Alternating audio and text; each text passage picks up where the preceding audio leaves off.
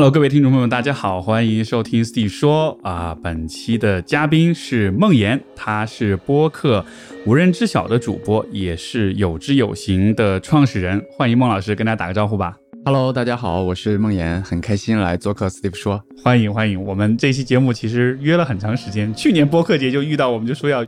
啊是前年啊不对，应该二是零二一年嗯对，当时就说对很久了很久了，今天很高兴见到你。对我可能最好奇的是，因为我经常在我的留言里看到大家说我和 Steve 的声音很像，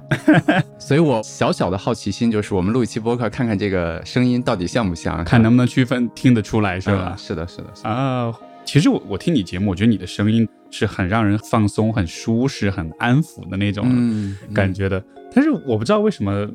可能也许我也是让大家有这个感觉，但我自己不觉得。就是我说话的时候并没有说你习惯听自己的声音吗？一般吧。呃，我有一个 特别有意思的经历，就是你你刚才说那句话，一下子让我想到了我小时候，大概是小学五年级，呃，我记得我第一次听到录音的时候，哦就就是自己的录音听到自己录音的时候，那种感觉是非常不舒适的，所以他在相当长的一段时间内。我会觉得自己的声音，反正我不太接受它，就是我会尽量回避它。录播课以后，经常有人说你的声音很好听，我还觉得哦，是吗？羞耻感是吗？那那没有羞耻感，我只是觉得挺奇怪的挺。奇怪的。嗯嗯，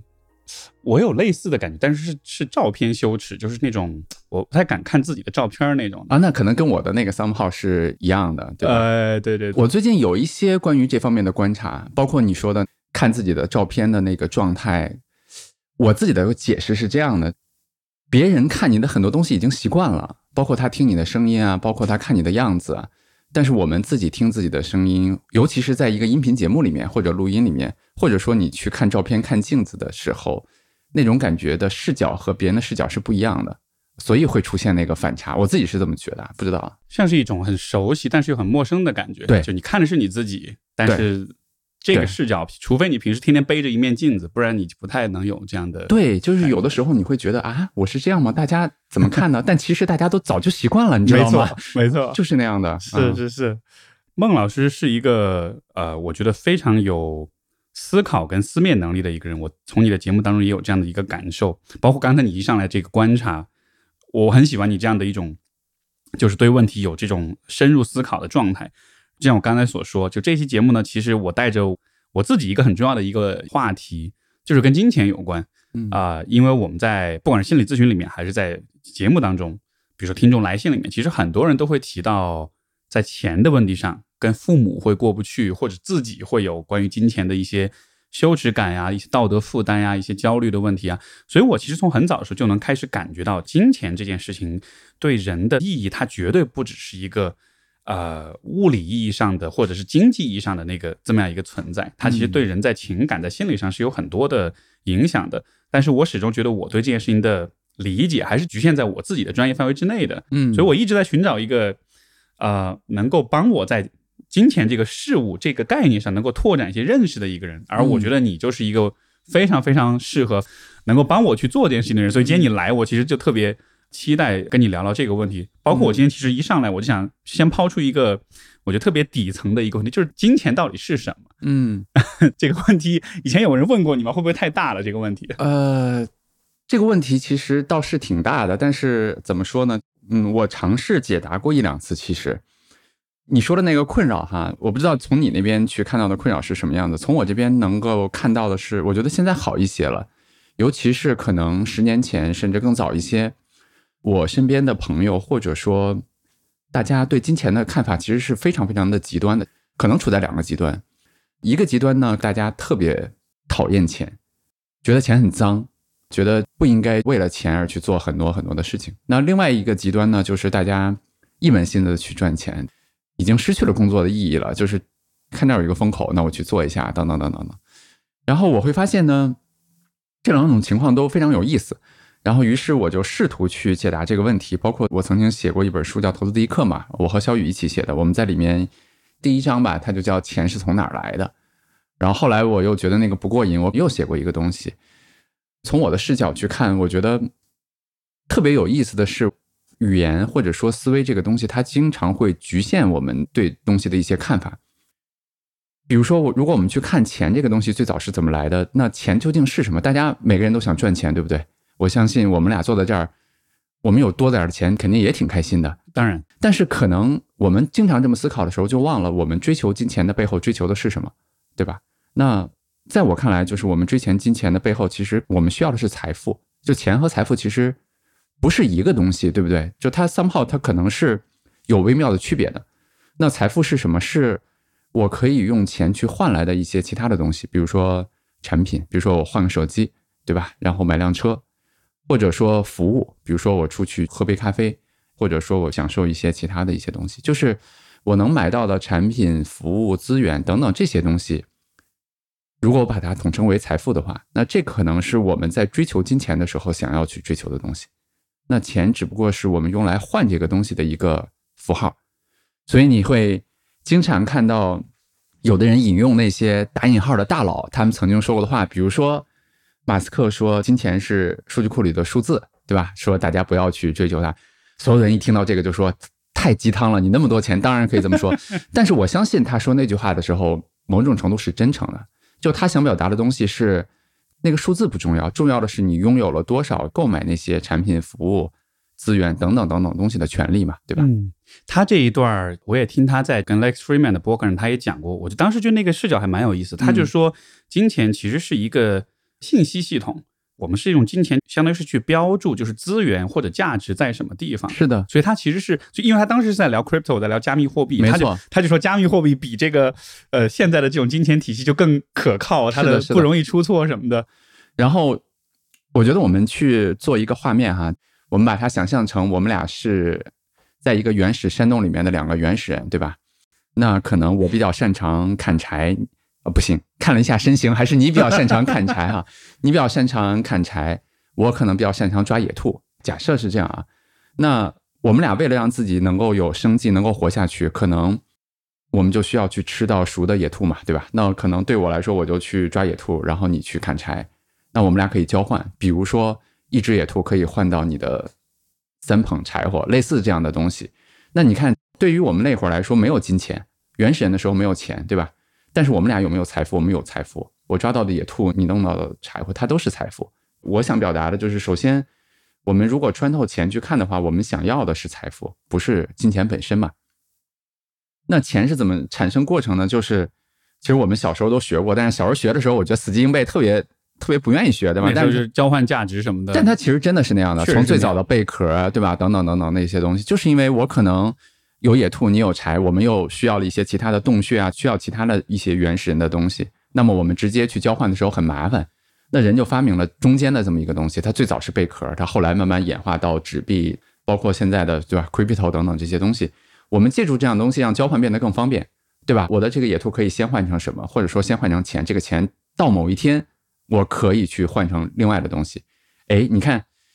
我一说到这儿，我就想到了打引号的另一个大佬，叫做 Naval，对吧？嗯，他说钱是啊，纳瓦尔，对，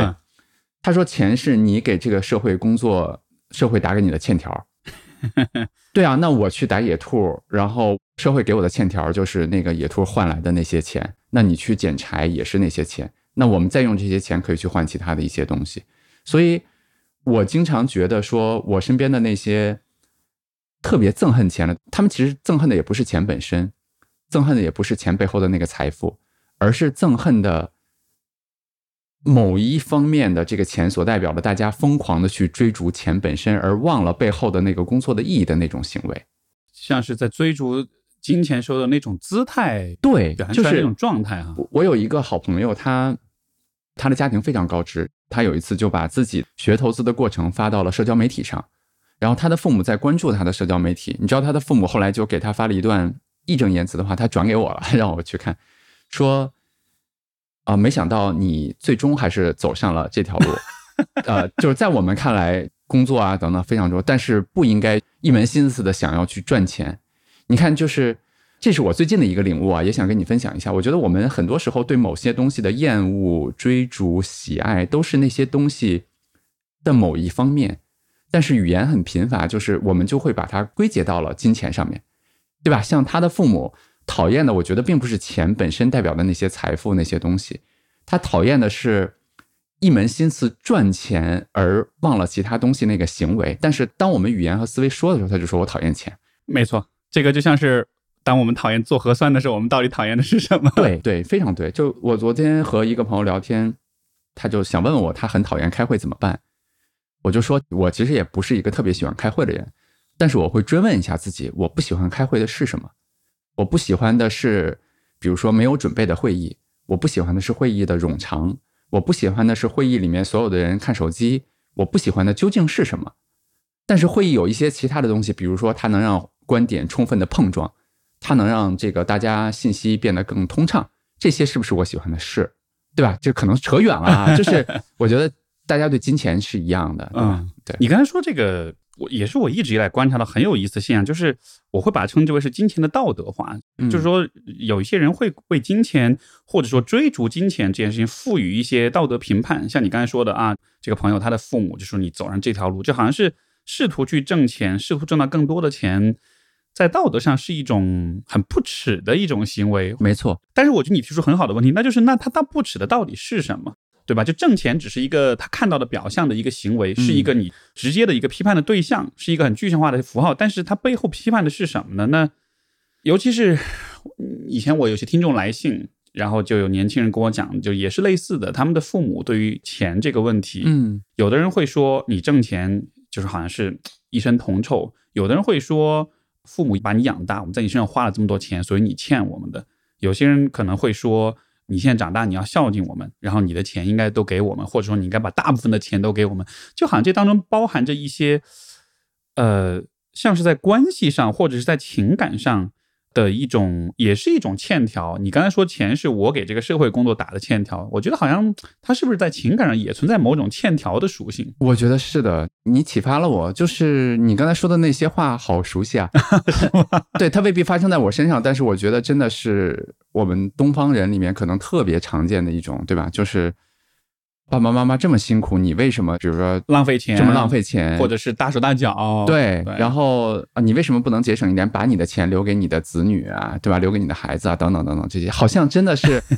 情感上也有互相亏欠的欠条这样的东西，对吧？嗯，是是的，我不知道你会不会有这么一个感觉啊，就是因为说到钱是什么，你刚才讲了它是一种欠条，所以钱是不是包含像是一个时间的维度？就是我当下做了一个事儿。比如说我打了兔子，我砍了柴，我把它换成钱，然后这个钱在未来的某一个时候我可以去做兑换。是的，因为如果没有钱的话，我打了兔子，我必须当天得交换。没错，要不然它就臭掉了，就臭掉了，就它就没有价值了。所以钱似乎是有一个我们通过钱和未来的某一个时刻进行交换，就它好像可以有一个延时的这么一个，是这样的一个功能。它还有一些其他的功能，比如说。你可能想交换的一些东西，那个人不在当地，对，不在你面前，那可能他是现在，但是你没有办法直接的去换，那你可能可以把它先换成钱啊，等等等等。我觉得它就是让整个的交换变得更容易、更方便。货币的诞生，它让整个的社会化分工啊，等等这些事情，其实可以变得更方便，让我们人类的共同知识可以积累的更好。其实理论上来说，最早的时候是那样的。是，你想。钱刚刚诞生的时候，或者说咱们去回想一下当时的那个场景，我觉得在那个时候，大家对金钱的追逐，可能跟现在想批判的那些，就是我的朋友的父母想批判那些，肯定不是那样的。当然，就随着这个游戏慢慢的过程中，大家可能就会有一部分的原始人就觉得，我想收集尽可能多的贝壳，对吧？但他慢慢的就忘了，我收集贝壳的目的是要把它换出去嘛。我给你分享一个特别有意思的，我这次来上海的高铁上，不知道为什么我就翻到了一本书，那本书叫。最优解人生，OK，我是一个认为人生绝对没有最优解的人，但是呢，我不知道为什么就翻到了一本叫《最优解人生》的书，然后我还在高铁上就把这本书看完了。这个作者提出了一个理念，叫做 “die with zero”，就是他的目标是我一定要在我人生的最后一个月把我所有的钱花完，你多留一分钱都是浪费。我们先不着急批判他，但是我觉得他提出了一些非常非常有意思的点，就是在他的那个价值体系里面。钱就是我们工作换来的一些，它叫生命能量。OK，生命能量，生命能量。你看，这个不同的人有不同的，无论是 马斯克的数据库里面的代码，然后纳瓦尔说的你打工社会给你的欠条。我记得我以前还举例过一些，我不知道我为什么就是讨论这些事情的时候，我的记性就会特别好，就是我清晰的记得每个人在这个话题上他的比喻，我就记得那个你这检索能力真厉害。就是对那个 Paul Graham 在他的那个《黑客与画家》里面，他也比喻过，他说钱是什么？他说钱其实是我们要去旅游的时候，我们汽车里面的那个油。你的人生的目的是尽可能游历更多的地方，对吧？获得更多的体验，那你得需要油。这个油是哪儿来的呢？却要去加油站加。加油站是什么？就是上班儿。他说，但是你不能整天上班儿，对吧？就或者说不能整天工作，不能整天加油嘛。对，你的目的其实还是要去把油耗掉，去体验更多的。我为什么想到了 Paul Graham？就是这本书的作者跟他的理论逻辑其实是一样的。他告诉我们说，我们挣钱的目的其实是工作去唤起那些生命能量，也就是钱。然后我们最终要把这些钱花出去，变成我们的体验。所以他有一个目标，他是学理工的哈，非常理工化的一个目标，就是我要过最极致的人生，从深度和宽度上去丰富我人生的体验。所以他的最优化目标就是第一个是我死的最后一个月把这个钱花完，第二个目标就是我的人生的体验要极致。所以在接下来就会有很多原则了，比如说。谁也不知道自己什么时候死，对吧？那他用各种方式尽可能的去清算这个。第二呢，就是年轻的时候的很多体验是年老的时候换不来的。可能我年轻的时候，比如说滑雪、跳伞，那可能像六七十岁就不太适合了，对吧？非要跳也行，非要跳也行，对。所以他的意思就是，你年轻的时候应该尽可能的，即使你花很多钱。哦，对他书里面举了一个例子，我觉得特别好。你一定住过青年旅社，对不对？当然，我就记得我。二十多岁去美国做 road tour，然后住那个青年旅社，我现在都能记得我当时的那些经历，对吧？和完全不同国家的有男有女住在一个房间里面，上下铺各种的，然后大家用同样的浴室，有的时候你会觉得好尴尬，对吧？但有的时候觉得大家聊天起来又很开心，很开心。他那个作者就说，当你四五十岁的时候，你有钱了，但是你永远不会有那种经历了，因为你不太可能再去获得那些感受了，所以。你看，用他的那个视角，钱就变成了一个中间物了，就不是人的追求的东西了。他追求的是人生体验的最大化，就是宽度、广度。那钱只是在这个过程中，我为了这个目标，我要去工作换来了一些东西。你刚才说这个倒是给我一个启发，因为你提到就是前一项是加油站加的油，然后我们车要不是我提是 program 的，OK，就是但就说这样的一个逻辑，嗯，那你觉得，比如说前面你提到那种特别恨钱的人，或者那种特别爱钱的人，嗯，有没有可能就是因为他们其实不知道开车要去哪里，都是沉浸在这个加油的过程里的？因为我意思是，如果我挣到钱，我能够去用这个钱交换来一些体验的话，嗯，这样的话，钱其实就不是一个那么打引号罪恶的东西，它其实能带来生命体验的拓宽也好，意义感也好，就它的意义就更丰富了。是的，但是那些很恨钱的人，就好像是在他们心目中，钱是一个很肤浅、很浅薄、很单一的一个东西。所以我不知道，尤其对于上一辈或者比较老的这个 generations，对他们来说，他们其实物质生活并不是很丰富，他们也不太有机会。把钱转换成一种更丰富的人生体验，是的。因为那个年代其实就是挣工资，就他怎么说呢？大家贫富差距也不大，你挣了钱之后，其实你能买的东西也不多。然后在那样的一个情况之下，反而就会觉得挣钱这件事情不需要那么的用力，就相当于是你开着车去加油，但实际上你这个车应该充电的，所以这个时候你加油加的再多也没有意义。嗯，所以我在想，是不是因为这个原因，所以他对于挣钱就产生了一种。可能不一定是鄙视，而更多是一种没必要。就是你不需要挣这么多钱，因为你挣到了很多钱，你他并不能带你到很多地方去。就嗯，可能他是基于这样的一种物质匮乏的原因，所以他对于挣钱这件事情的态度可能就会变得比较偏激。我觉得有可能，就我自己想这个事儿是，可能有两个东西。第一个东西还是我刚才说的，就是每个人恨的东西是具体的，但是我们有的时候没有办法用具体的语言把我们恨的那个东西表达出来，所以我们就会说讨厌钱。你比如说。那个故事还有后续，我就说我们是不是可以和你爸妈聊一聊，就是他究竟讨厌的你投资的是为什么？其实他爸妈讨厌的是非常具象的，他爸妈认为的投资就是每天坐在电脑前游手好闲，就是去看大盘的行情，去每天买卖，去恨的是这样的行为。他以为他学的投资就是要去学这样的东西，他以为他的孩子在做的事情就是。每天把所有的时间放在了股市里面去，他所谓的搏杀了。就我这位朋友学的投资显然不是这样的嘛。哎，但是我好奇啊，就是如果假设你的工作就是坐在那儿稍微动一动手指头，然后你就能挣到钱，或者说你花了很少的时间，但是你就能挣到很多钱。嗯但就算是这样，那又有什么问题呢？从这个父母的角度来说，他也会认为这是一件不好的事情。他的父母可能觉得这样的工作没有去创造价值 OK 啊，或者说，因为我具体的后面其实这个部分已经是我脑补的了啊，啊，或者说还有一种可能是，大部分每天看盘的人，其实他反而是赚不到钱的，他浪费了很多的时间，然后他背后讨厌的那个东西，我猜哈，每天去看盘，花了非常多的时间研究股市，然后研究各种的图形、技术趋势等等，这些人其实第一他可能赚不到钱，第二他大部分的生命都浪费在这个上面了，没有其他的体验了，第三呢。这些情绪的波动带给这个人的家人，可能也会有一些不好的感受。我相信他父母是有一些那样的经验，所以去啊，对。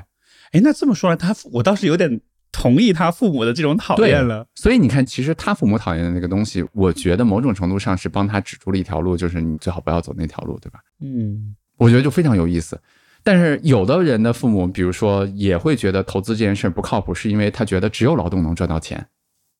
真的就是他觉得所有的投资都是骗人的，投机取巧啊，都是投机取巧都不是不是真实的劳动，因为只有劳动能创造价值。我们 对吧？也接受过这样的教育，就是任何的资本或者说这些都是坏的，嗯，那可能也有这样的。那我觉得这个可能就是值得商榷的。明白，这个我猜是不是还是会有些历史的原因？因为你像前段时间那个漫长季节，它不是就香港的资本家一过来，然后就怎么着怎么着？你说的特别对，这就是我刚才想表达的第二个我自己的感觉。我不知道为什么我现在都不不太敢说观点，我现在通常也不说建议，我现在就说我分享一下我觉得的东西。没问题，没哎问题。，anyway，我觉得呃，人都是环境塑造的动物吧。就是你说漫长的季节里面经历了整个的，就像王想他们家，或者说更多的家庭经历那些事情，他们对港商、对资本、对钱、对很多的看法，其实我觉得形成那样是非常非常正常的。人都是环境塑造出来的，就像我们俩现在坐在一起去聊天，我们巴拉巴拉说了很多东西，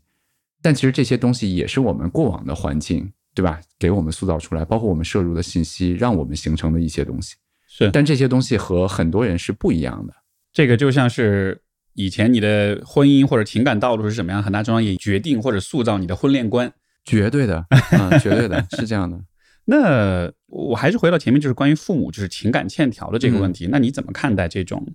父母说我生你养你，然后你先欠我们的？嗯，呃，他似乎这个地方是有一点利用金钱在进行某种绑架，绑架也好、勒索或者是某种控制，嗯现在有这样的一个现象。呃，我说说我自己的做法吧。嗯嗯，就是包括我爸爸有时候跟我聊天呢，我也会有一些这种感受，就是你所谓的情感绑架等等这些。我目前的做法是这样：第一，我已经放弃了去改变他。这个放弃打个引号，不是说我认为我爸爸不值得我改变，或者说我不想去跟他讨论，不是这样的。我非常喜欢那个星巴克那个创始人叫舒尔茨嘛，他在他的第二本自传里面写了一段话，他大概的意思是说，在我的印象里面，我的父亲一直是一个不负责任的、懒散的，一回家就躺在那儿喝酒的，对家庭不负责任的，等等等等那些。他说，直到某一天，我知道了我父亲他在老兵的那个过程中，他受到的那些创伤，他的战友就死在他的旁边，然后他无能为力等等那些。他说，在那一个时刻，我就知道了，你永远不要去榨着别人的人生，你也永远不要去用你过人生以后的那些经验去和别人去辩论、去说服。我觉得他那段话对我的影响真的是非常非常大的。我记得我经常引用他那段话的英文原文，就是 “You don't live others' life, so don't judge”。对对吧？所以，尤其是可能十多年前，我是非常喜欢跟我爸妈去辩论的，就讨论一些东西哈，还是要说服嘛。就是我学了很多很多东西，我看到的世界更大，我认为怎么怎么样，然后你们不应该这样，等等等等那些。但后来我慢慢觉得这是不对的，他们过的人生和我不一样，我们看到的世界也不一样，我也没有办法确保我的一定是对的。这是我的第一点啊。那我第二点呢，就是我就尽量哄着他，真的真的嗯就是，他就说你这个有一些花费是不是可以少一点啊？那我比如说不让他知道嘛，或者说知道了多少钱了以后就撒个娇，毕竟我是孩子，他们是父母啊，也就过去了。我觉得用这样的方式去相处，你说这个让我也是很多很多的共鸣，因为可能我自己的家里面，尤其像我爸，就他们那个年代也是经历过，呃，物质非常匮乏，而且是各种原因，就是导致家庭状况非常糟糕的一个情况。所以后来他在我成长过程中也是会对金钱这件事情会非常计较，但也可能因为他是处女座啊，就是会非常的呃抠这些事儿。然后给我带来就是比较大一个影响，就是我在留学的时候，我那会儿都不好意思出去旅游，所以我在加拿大留学，我当时待了七年，我几乎没有去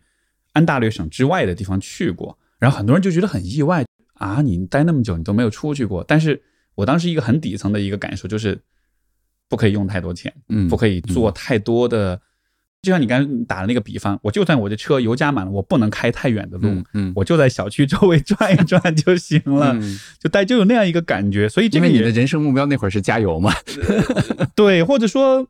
我觉得更像是一种，其实你可以去转转，嗯，但是可能父母长久以来那种态度会让你觉得不要去，对，去了又怎样？是没有任何意义，就它不是一个能带来现实上的好处的。一个事情就就旅行这件事情，对吧？嗯，你去旅行和不旅行有多大区别？就是你从一个非常武断的角度来说，它好像确实区别不大。你只是出去走了一趟，花了一些时间跟金钱，但你真的能得到什么？你得到的东西可能是非常虚的。所以，我当时就一直是处在那样一个影响之下。但是后来长大了之后，我就也是像是反向教育他们那种的。我觉得好像我比较有说服到我爸的一个事儿呢，是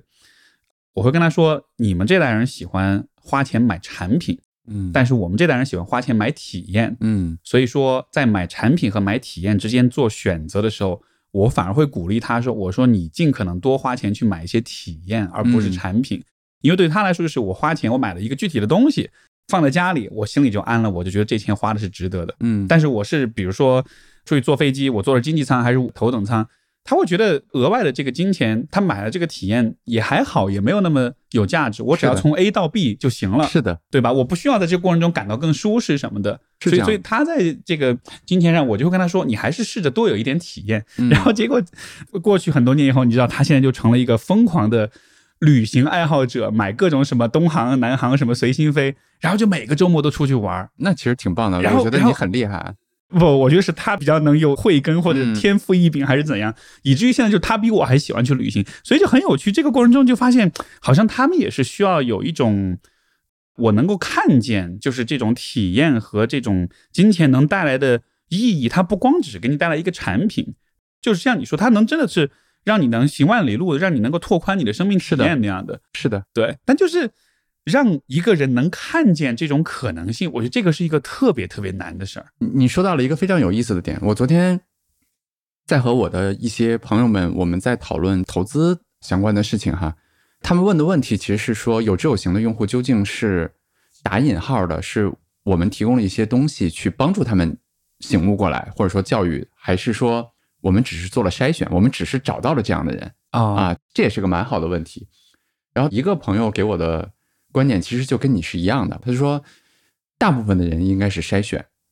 这跟我之前自己的一些认知也差不多，就是这个过程更多的是发现，找到那些有慧根，或者说他基因里面甚至更深的深处就相信这个的人。嗯，他说还有一种情况呢，其实就是他没见过，他没有体验过，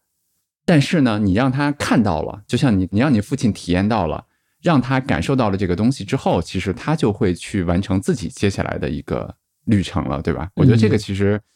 真的是挺棒的一件事情。所以你的意思就是说，其实是你是通过有知有行传播出去的这些关于投资的这些理解跟理念，一种可能性是有些人他本来就这么想，你把它过滤筛选，或者说就是他的基因里面，就是因为所谓的你看我们说的理念，如果把它变具体的话，他可能就是比如说愿意延迟享受。愿意去相信长期的价值，不计较短期的一些东西，对吧？这些东西其实你说它是跟投资相关吗？是，但它其实更深的是一个人基因或者说性格里面的东西，对，绝对是一个性情上面的因素。对，所以所以这个方面来讲呢，更多的是一个筛选。但是我觉得那位朋友给我的一个启发就是跟你刚才说的一模一样，他就说另外一种东西是你们让很多人看见了这个事儿，就没有看见人是不相信的嘛，对吧？对，就他都不知道他不知道什么，对，但是你让他他看见他看见了，他体验了，就像你父亲一样，他就疯狂的爱上了这个东西，对吧？是，嗯，那这么说来，那你觉得这个看见的过程，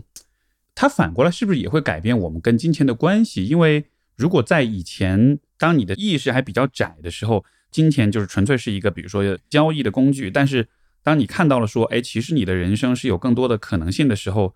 你可以用金钱去换这些更大的可能性。可能这时候人对于金钱的当然，你的那种呃欲望也好，你去追求金钱的动力，也许也会更大一些。当然，当然，你看，我觉得我们但凡换一个视角，我们看待这个东西的观点就会发生剧烈的变化。比如说，如果我们真的闭上眼睛去想一想，就把金钱真的当成中间的那个等价物，我们追求的是财富，对吧？等等等等的一些东西，你会发现你原来讨厌的那些东西、喜爱的那些东西，按照你的人生的惯性不停在做的东西，它真的就会崩塌掉。你可能就会看到一些不一样的东西。我再举个例子啊，就是我还拿宇宙型来举例子吧。那可能我们做的事儿是帮大家买基金，对不对？在行业里面，可能我们会被归类为，虽然说我们现在还不持有牌照啊，但是我们将来持有牌照之后，我们会被归类为基金销售或者等等等等这些行业。这些归类同样是用一个语言和文字来归类的，但它归类的也是你的一个方面。如果我用这个方面去看我的话，对我来说，从商业上我就应该卖出尽可能多的基金，对不对？我那天就跟我的伙伴们说，我说有志有行不是在做基金销售，我们是在做学校，我们是在做 VC。那从这个角度来讲，我们其实更重要的目的是帮助我们的用户，陪伴他们变得更好。那他们变得更好了之后，他们的收入某种程度变成投资，也是我们的商业收入嘛，对吧？但是重点是，当你把你讨论问题或者说看问题的视角切换了，就像我们从钱身上切换一样，你不把我们自己当成一个，比如说基金销售啊，或者说基金行业，你把你当成一个培育人的行业，嗯你会发现你的很多东西都，你是不是这个人不适合买基金，你也要让他买呢？那就不是了，没错，因为他不是我未来这个学校或者说这个 VC 里面我应该想要去长期为他服务和他相处的人。但是如果我在原来的那个视角里面，这个人不适合买基金，但他买了会诞生收入，我应不应该卖呢？可能就应该卖。是对吧？所以我觉得很多时候，我现在自己都在玩这种游戏啊，就是 我在不停的去切换很多视角去看同样的一件事情，你会发现，你离开那个惯性的视角之后，你看这个事情就完全不一样。没错，就是目标的转变，反过来也会重新塑造你行为的这种策略哈。绝对的，你说这个，我也联系到我比较熟悉的领域，嗯这有点像是，如果说谈恋爱就是为了找到所以你比较熟悉的领域呃是谈恋爱，就是亲密关系嘛，就是说啊，就一个人带着什么样的心态去谈恋爱？一种心态是我要找到老公，我要找到老婆，我要尽快结婚；另一种心态可能是我要通过恋爱这件事情更多的认识我自己，让我自己有有更多的成长。嗯，然后这两种心态的人谈恋爱的时候，他的那个心态也好，他的包括对于比如说关系的破裂啊，对于一些不顺的这种反应，其实就会非常不一样。嗯，但是是不是第一种心态占了绝大多数啊？我不知道啊，这个我完全所以我很多年都是试图在把大家转变成第二种心态，因为嗯其实就跟你说那逻辑是一样的。就当你用一个更大的视角看这件事儿，就恋爱不只是一个百年好合作为最理想结果，它更大的是就是一个人的成长跟心理的成熟。嗯如果你带着这个视角看这件事儿的话，你对于很多当中的一些波折起伏、挫败，其实都会更更能包容一些，嗯甚至你会更能拥抱它一些，然后你的承受能力也会更强一些。嗯，你说到这儿，可能我就觉得它跟刚才我们讨论那个钱的问题，甚至可以 call back 回去了。啊、为什么大多数人，包括我自己啊，在很多时候，我觉得我们是被这个周围的人也好，社会的规则也好，大家对你的期待也好，等等等等这些东西，其实规训了，对吧？包括你说亲密关系里面为什么那么多人，我不懂啊，但只是从我的观点说，大家期待啊、结婚啊等等那些东西，是因为社会要求他们这么做吗？对，那社会要求我们，社会认为说你，天呐，都不是社会认为了，而是你没有钱，你买不了房子，对吧？你买不了房子，没法结婚。然后你，我小的时候，某种程度上，我爸爸妈妈也跟我说过类似的话，就是比如说你应该赚多少钱啊，将来应该做什么呀，对吧？包括同学聚会的时候比的是什么，对不对？我的意思是，等等等等的这些环境，其实反过来塑造了我们的目标。没错，就那些像是一些标准答案一样，或者说是一些大家对这个目标的共识。你只有结了婚，你只有买了房，你只有怎么怎么样之后，然后好像你才是 OK 的，嗯，你的人生才是不失败的。就似乎是有很多这种我没有经过思考，但是就默认它存在并且合理的这些标准在这儿。那我们怎么在比如说我们在心理咨询的过程中，或者说和他聊天的过程中，我改变不了他的环境啊，我改变不了他周围的世界，我改变不了他的父母，我改变不了他所处的所有的东西。嗯，我不知道，比如说像当你去和比如说你的读者或者用户去分享有关投资的理念的时候，如果他们身边的人其实也是这种观念上，比如说很反感投资这件事，觉得他是很投机取巧啊什么的，嗯那这种时候，你觉得这些人他他还有救吗？你觉得你的分享还有意义吗？就我刚才其实想到这个事儿了，但是可能一方面是因为我觉得这件事情和他，比如说刚才你举的那个例子，他和他周边环境的耦合没有那么紧嗯啊、就是我是可以在比如说陪伴他去做一些事儿，然后他自己可能受身边的环境的影响没有那么大吧，这是我的其中的一个答案啊。嗯另外一个答案可能，哎，真的是不是跟心理咨询的这个行业的某些做法也是有关的？就是我们的用户会在我们这儿找到他自己的群体。啊，嗯 我不知道啊，我我相信在这个行业里面，是不是我们也有一些类似的做法？无论是我们的群、我们的线下活动，包括我们线上的社区，大家在这里面觉得啊，我终于找到了知己或者说同路人的那种感觉。明白明白。我觉得这非常像，一个就是你刚才说的，呃，可能比如说我也会鼓励人们长大了就搬出来住，不要跟父母住一块儿，包括经济上独立，包括在物理上你能有自己的住所，就这些是无论在任何情况下都是非常有利于人的人格发展跟这个身心的这种成熟的。嗯因为你如果还跟他们住一块儿，你天天还受他们的唠叨的这种洗脑跟影响的话，那可能就是会怎么说，你自己的观念的变化就会很难。嗯另外一点，就像你说的，好像如果能找到一些观念相似的人，好像这样子我就能确认我自己不是一个异类或者是一个很奇怪的人，嗯因为人还是。呃，我们的基因里面还是写着这种社会性的，所以我们还是很在乎别人看法的，对吧？但是就是如果你能找到一群人，他们对你的这个部分是认可的，这反过来也给你自己勇气，没错，我也可以认可我自己这个部分。嗯这个方面我倒觉得确实很像，也对你刚才那个问题也，我觉得就是类似的一个嗯回应吧。明白也是因为这个原因，我觉得在比如说一线城市里面，大家的观念为什么会更开放一些，或者人们在这里感到更自由？嗯因为就是你脱离原来的那个环境，以前很多那些附着在你身上的那些规训、那些期待，你可以通过物理环境的变化把它们都切断，嗯然后这样子好像就自己的成长空间更大一些。理解但是，它的代价就是可能是孤独，就是嗯自由的另一面是孤独嘛，嗯所以代价可能就是更多的时候你都是自己靠自己，你很多选择你得自己去做，然后嗯没有更多的社会支持啊或者什么，但这就是另外一方面的问题。没错没错、嗯对，其实我觉得你基本上已经回答了我刚才的那个问题。嗯我记得我前两天录过一期播客，它的标题就叫做“选择自己的游戏”嘛。无论是我们通过他人帮助自己，还是自己主动去选择，把自己的游戏环境塑造好，比我们自己做很多具体的某些改变要重要的多。嗯，我自己其实跟你刚才说的一样，就是你你说他独立出来自己住啊，包括不要忘让父母帮你带小孩啊，对吧？类似的这些，其实都是在塑造环境嘛。但是这个确实在当下来说又是一个很难的事儿，对吧？你说前几年其实已经开始会有这样的，就是有关中国的这种文化和家庭结构上面的一些社会学研究，就会发现，本来大家是觉得中国的年轻人是越来越独立、越来越进步的，但是这些年就会发现那种传统的家庭观念的会有一些回潮，嗯因为现在的年轻人越来越需要开始依靠父母去帮自己带孩子了，这就意味着以前我们是独立出来，现在又有点要回归家庭，或者回归那种以前的那种大家庭式的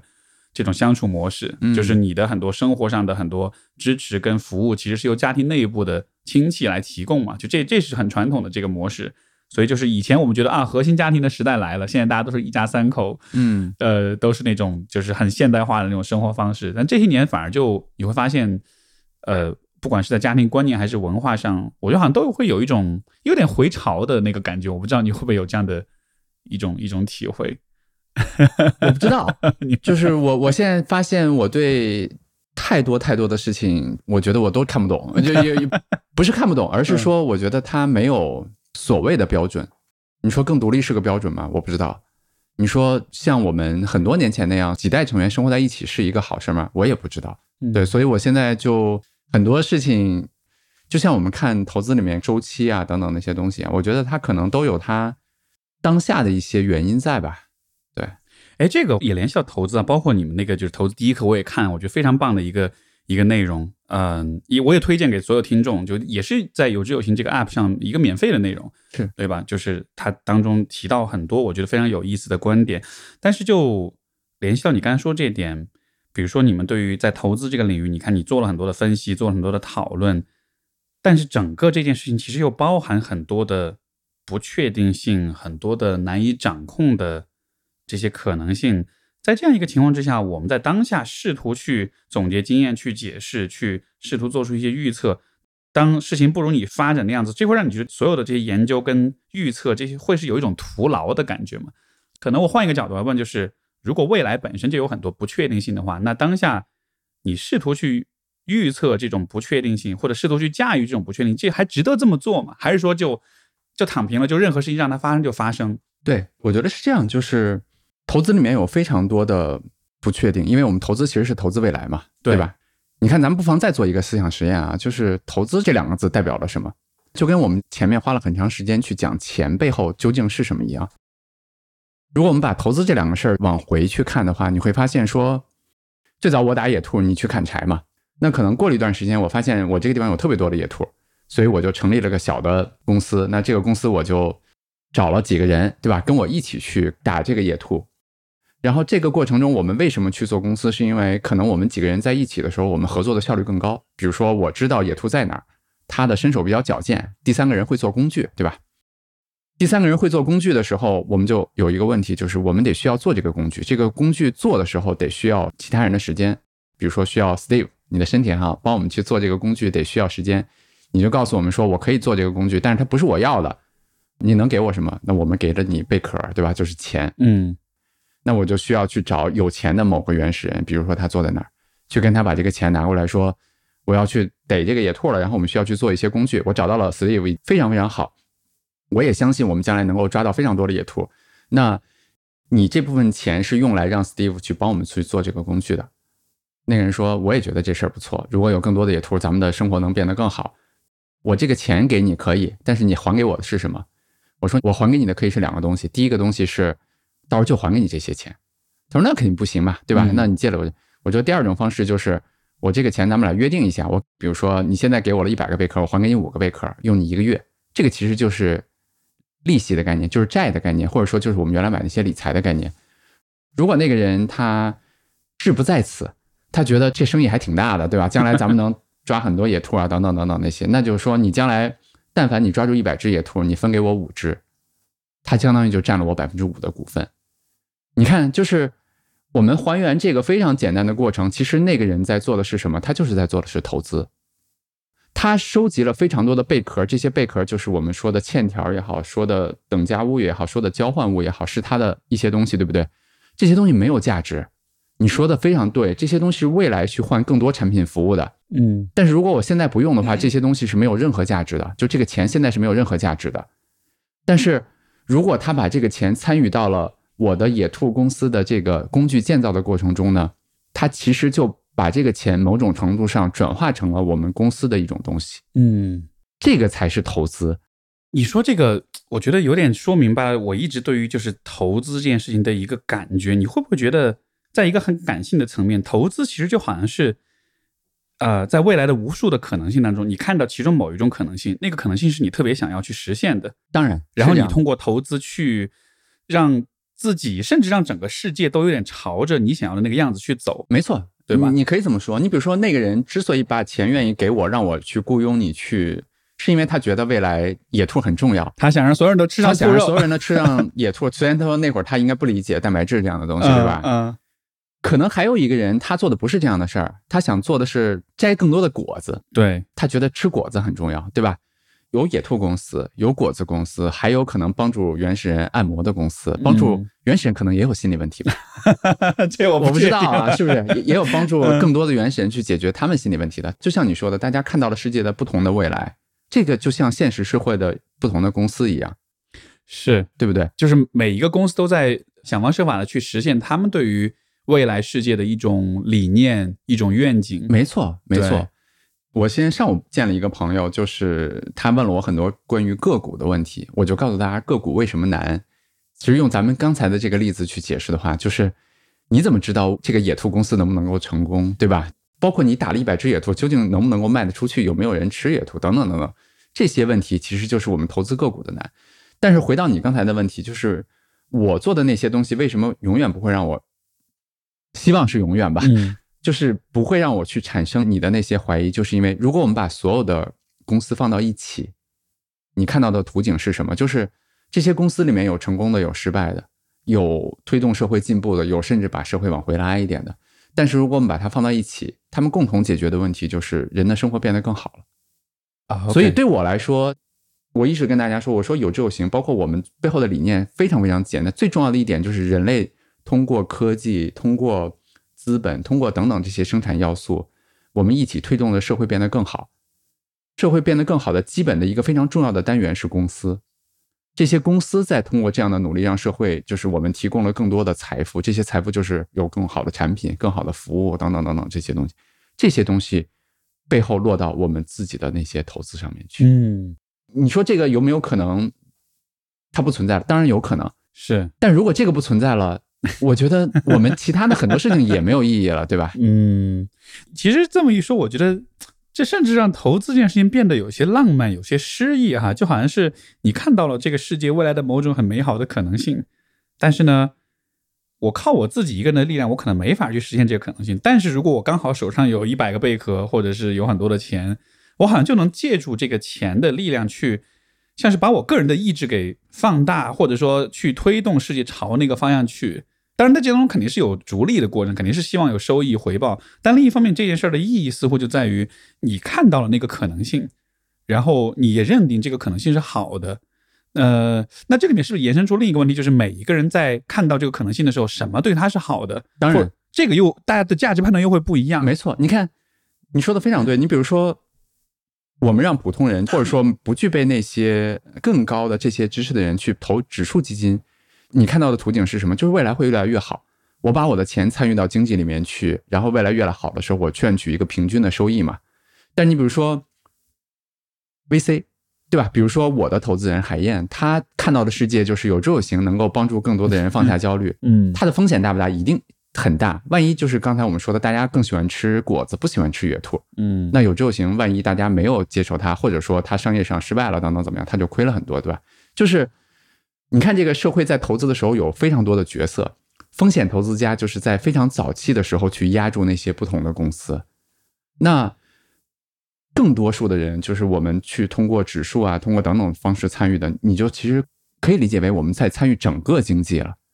我们已经是参与了一个博弈后的一个结果，但是它的结果就是，只要人类还是在创造财富，我们还是经济是我们最重要的，我们的经济是在往前走，我们所有的精力放在这个上面，那其实你获得的就是这个东西。嗯，但是你看，我们拆了半天，这个才是投资背后的那个东西。但是因为投资它从两百多年前发明，不能叫发明了，就是人类设计出这样的一种方式，到后来我们有交易所，我们有各种各样的金融工具，它就让投资的这个本质就像钱一样，也变得模糊了。因为大家可以今天买了，明天就卖了。那个人在给我那一百个贝壳，让我去雇佣你制造那个工具的时候，他不会说上午把那一百个贝壳给我，下午就让我还他一百零一个贝壳，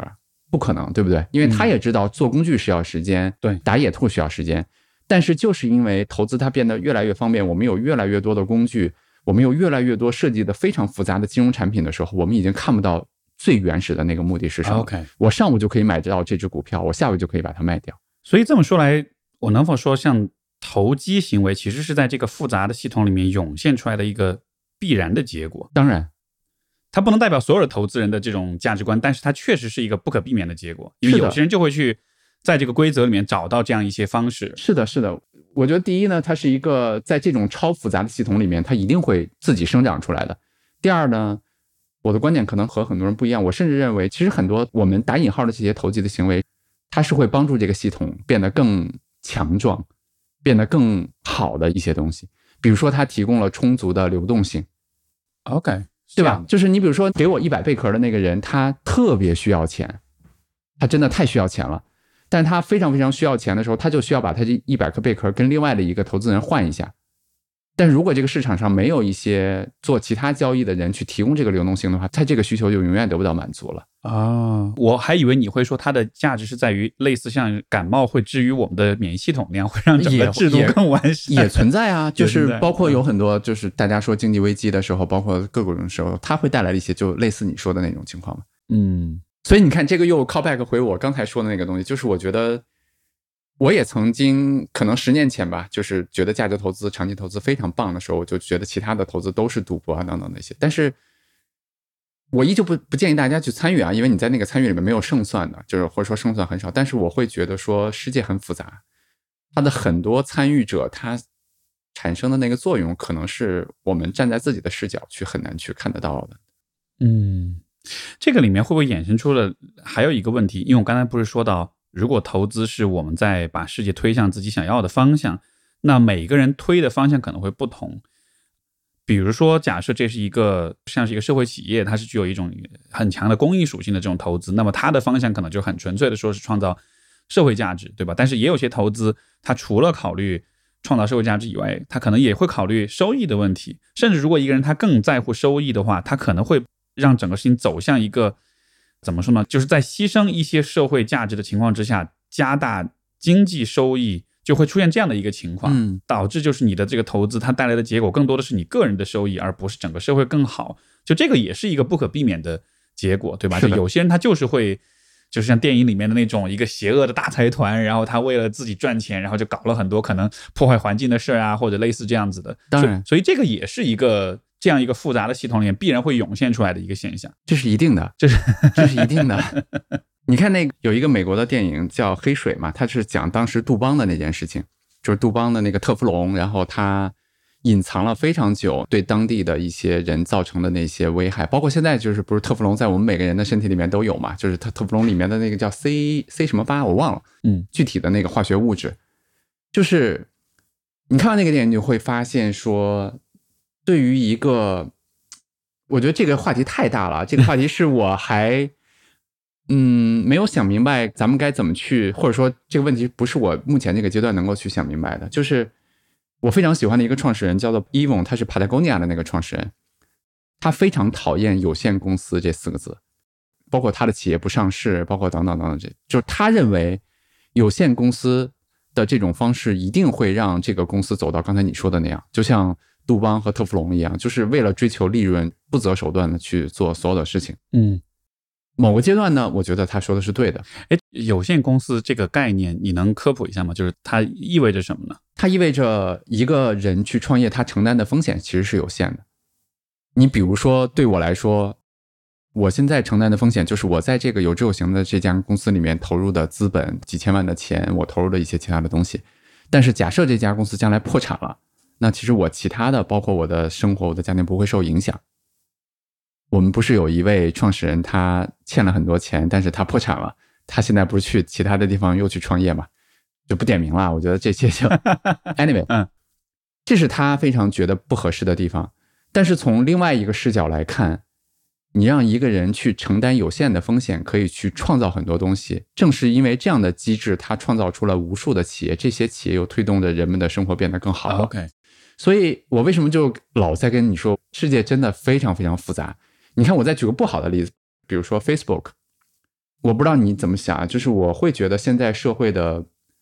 包括全世界了，极化呀，包括大家的这些党同伐异啊，我觉得和社交媒体的这些算法分发机制是有非常非常大的关系的。是的，我看过一个纪录片，那个纪录片里面是 Facebook 的一个非常高的一个高管，他后来离开了，他就说。Facebook 最终通过 OKR、通过 KPI 去管理的时候，大家所做的所有的事情都是拉新，然后转化，然后留存，所有事情围绕着这三个东西去优化。大家已经忘了生意的目标是什么了，就是工程师包括产品经理去优化的时候，优化的是这个页面有更多的人看，有更多的人转发，有更多的人 like 点赞，对吧？但是这个具体的内容是不是像原始人做的那个打的那只野兔让大家饱？已经不是那个东西了，没错。所以他最后衍生出来那个东西，他就说他说 Facebook 已经没有人知道这个巨大的黑盒子它会诞生什么样的东西了。嗯，我觉得这个真的是超乎任何一个创始人，包括很多人的想象的一个东西。就他本来的创造可能只是很单纯的说我要把大家联系在一起，包括点赞，他认为释放陌生人的善意，我觉得这都是是非常好的，是对吧？但是这就是超复杂系统了，就当你往前去运转的时候，最终的结果可能已经不是你想象的了。嗯但是你说我们应该阻止掉所有的有限公司吗？我觉得不是。如果是那样的话，可能很多我们现在习以为常的东西都不会有。那就变成了有点计划经济的那种感觉，倒不是计划经济，就是他让这个人承担无限的风险嘛。但是嗯承担无限风险的时候，其实很多企业家的创造活力也被束缚住了。他承担无限风险意味着，比如说，如果企业亏损了，他得把自己的家当都赔进去，就他 somehow 得就有不同的方式了，就是说你的投资，如果有限公司是不是就是只是说你投资的这部分钱就没了，但是这之外的部分对你是你是不用再额外负责的是的哦，我明明白了，是哈，这样的话确实就是，如果是一个无限的责任的话，那我作为投资的或者创业的这个人，可能心态就会非常的对，所以就 事情都有很多面嘛。嗯，对对对对，就没有哪个是更好的，它其实各自都有各自的问题。，对对，我们也永远没有机会重来一次，对吧？是是嗯，我上网的时候大概是九七九八年，我很怀念那会儿的互联网。嗯当时就我们打引号了啊，就是大家说叫古典互联网，我们经常有些人在一起讨论，我们就说那会儿互联网面临的两条路，第一条路呢就是使用者收费，就是你比如说你在网上看个新闻啊，阅读一篇文章，听一期播客，你就要收费。那另外一条路呢，就是我对使用者不收费，我先把这个做大了，然后将来通过广告啊，当时还看不到广告啊，将来通过其他的方式收费。在两条岔口里面，我们显然选择了第二条嘛，对就是刚才说后一条。我们总是怀念说，如果我们有机会重走的话，我们选一下第一条，对不对？嗯，但是如果选了第一条，可能互联网也不会发展。也不会是这样子，对，对大家？就啊要给钱，我不要了。对，所以 不知道，嗯，那啊，这个抱歉，我又我要扔出一个很大的问题啊。但就是，既然在这个，如果我们说投资是一个超复杂系统的话，这个系统也有可能让人让社会走向更好或者更坏。那在这个过程中，是否存在一些自我纠正或者是调整、一些反思的机制也好，一些空间也好，就会有这样的一个像是保险一样的存在吗？当然啊，你从经济社会来讲，你比如说像经济危机啊等等这样的东西，它其实就是你说的，就像感冒对人的身体一样。那可能经济下降的时候，它就会让企业家、让政府去，是不是投资过度了，或者说是不是某些地方出了问题了，对吧？大家就会有一些这样的调整。就是我觉得世界总有它运转的机制在的。嗯我可能不太好去说的，就是在经济之上，其实还有其他的系统在做这样的事情。嗯哼，它会在更大的程度上让我们整个人类在进行各种各样的试错，只是那个试错的时间超过我们的一生，对，我们无法去看到它的结果，对吧？嗯，这样说起来就好像是，其实这个世界上有许许多多不同的人，他们对于什么是更好的未来都是有自己的认识的，他们也会通过自己的方式去投资，去相当于是给他们想要的那个现实去加油也好，去充值也好，去怎么样也好，但这当中不可避免的就会有一些冲突、一些矛盾。当然谁认为更好的是真的更好的？对。然后其实每个人也都不百分之百认为自己确定自己认为的是更好的，而且不同的时间尺度下都会不一样。我跟你讲一个非常有意思的，我前两天看了一个纪录片，就是讲那个云冈石窟啊，我很喜欢古建。我看那个云冈石窟的那个纪录片的时候，它有个音乐库非常有名哈，就是里面有各种各样的乐器啊，而且那个色彩啊，包括那些人都画得非常好。他就说为什么那个时代能够产生这么好的艺术？你想，Steve 就是艺术来自于什么？就是如果我只生活在这个环境里面，我看到的东西就是这么多，我能画出来的东西，或者说我能录出来播客就是这些。但是那个时代为什么能够产生那样又绚丽，然后它又多彩，然后又非常丰富的东西？是因为一定是因为它那个时代的人产生了非常大的融合。但是你知道这个融合是怎么来的吗？是当时北魏的某个我记不清是哪个皇帝了，他们当时去往南征战的时候，为了怕那边的人再去怎么怎么样，所以把三万人从当地移到了当时北魏的都城来。哦，OK，你想，我们站在当时的那个时间尺度下，那些人妻离子散，对吧？就过着非常悲惨的生活，然后必须得来到北魏的都城，但是他们也得生活，但是他们带来的是不一样的视角，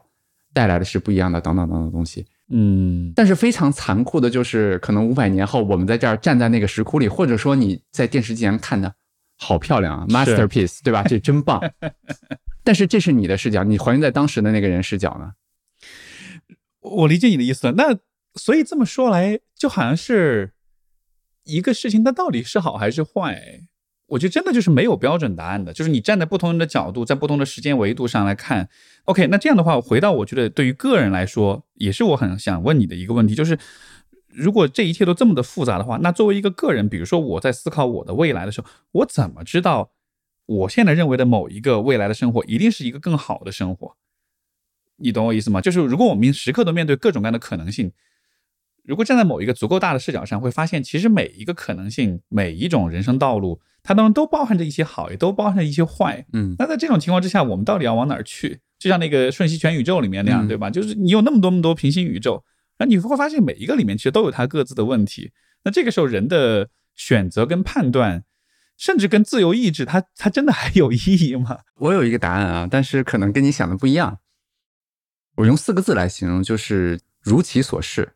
这是我最近很喜欢的四个字啊，也是我看一本书里面看到的。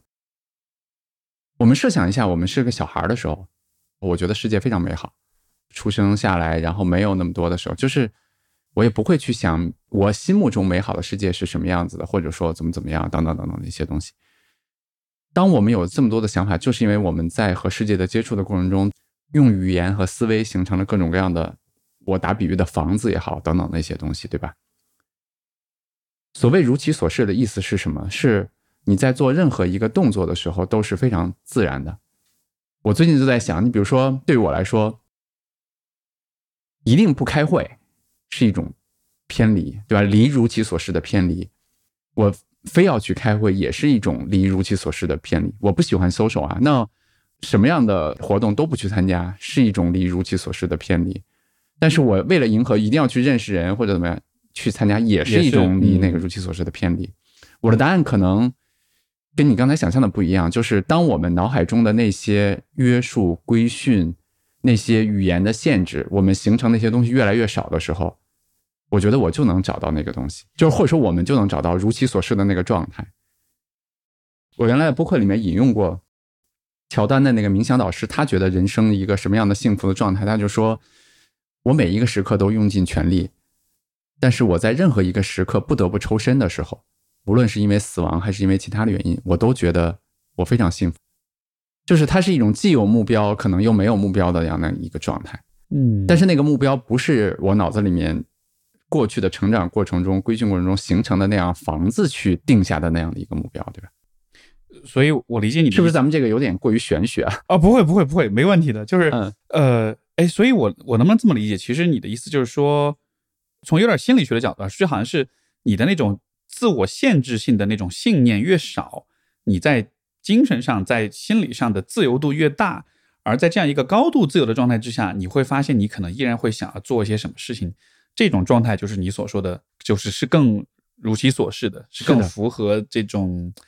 宇宙之道的是的，这样一个感觉。就像昨天我那个位朋友说，为什么你在这个基金的这个行业里面总能做出这些创新的东西？我当时回答他说，我从来没有认为我是在基金的行业。嗯当你认为你是在一个基金的行业的时候，你就会用基金行业的那些东西去，我也要做这个，对我不能做那个，它就不是如其所示了，对吧？就是离我真正想做的那个东西可能就偏了，就不一样了。嗯，所以这么说起来，就是放在个人的层面也是，这好像是我们应该避免太深的被观念、被角色、被环境、被他人的看法有太多的这种限制，因为这些限制都会导致，就是说你不知道你现在做的选择到底是你自己想那么去做，还是因为你受了这些限制的影响，你在附和它，你在附庸它，你才在那么做。是的，是的。嗯我去年录过一期播客，我自己还很喜欢，就是叫《无尽的探索》嘛。我当时引用了两本书，然后其中一本书的作者《脑与意识》的那本书，它的作者叫 Dion 吧，大概是这个名字。他其实就在说，我们大脑的思维的一个工具是语言，就是我们只能用语言来思维啊。我们用语言来想事情的时候，其实那个基本的单元是字和语言，但是这些语言就像。我的朋友那位父母思考说：“我讨厌投资一样，他只能用讨厌投资这个事情去思维这件事情，但他其实真正的脑海里面那个感受那个东西是他不喜欢的某件东西。没错。所以就像你刚才说的一样，就是我们的这些概念化的东西，这些房子、这些束缚性的东西越少，某种程度上，我觉得我们就能够找到一个我们真正想要的那个事儿。哦，你刚才提这个，我觉得就像是给人的打引号的自由提出一种更高的要求，就是就算我放下这些限制性的信念，但是在语言的层面，我也是会受我自己语言的这种限制的。当然，我的某一个感受的描述，你是描述不出来的。对，就可能很复杂，这感受它可能有很多的层次，但是在表达的时候，我需要用一个相对简短、相对比易懂的方式去描述它。就是这，你看，我真的很喜欢喝你今天泡的这个茶，嗯。因为我很喜欢喝茶，但是我没有喝过。但是当我用语言跟你描述的时候，我只能说 Steve 这个茶好喝。特别。嗯。我只用了这两个维度，嗯，但是我的感受里面，这个茶的它的维度应该是非常丰富的，是的，但是我描述不出来。是的，因为就是人，比如说两个人之间这个语言交换，这带宽其实很窄，对，就是语言其实是为了适应这个带宽所产生的一个过度简化的一种现象。是的，但是如果这么说来，当这个 Neuralink 真的做出来，当大家真的能够在精神上互联了，我觉得可能那个世界就会有点不一样了。那个就有一点像《三体》里面讲的三体人了。就是当人们真的可以用脑电波来交流的时候，我觉得是很可怕的。就是我不知道啊，我只能说我想象不到。就是那个在你的对于未来的想象中，你觉得那是一个好的未来吗？那是一个你愿意，比如说通过投资去尽可能去实现它的一个未来嘛？就是脑机接口这个东西，嗯，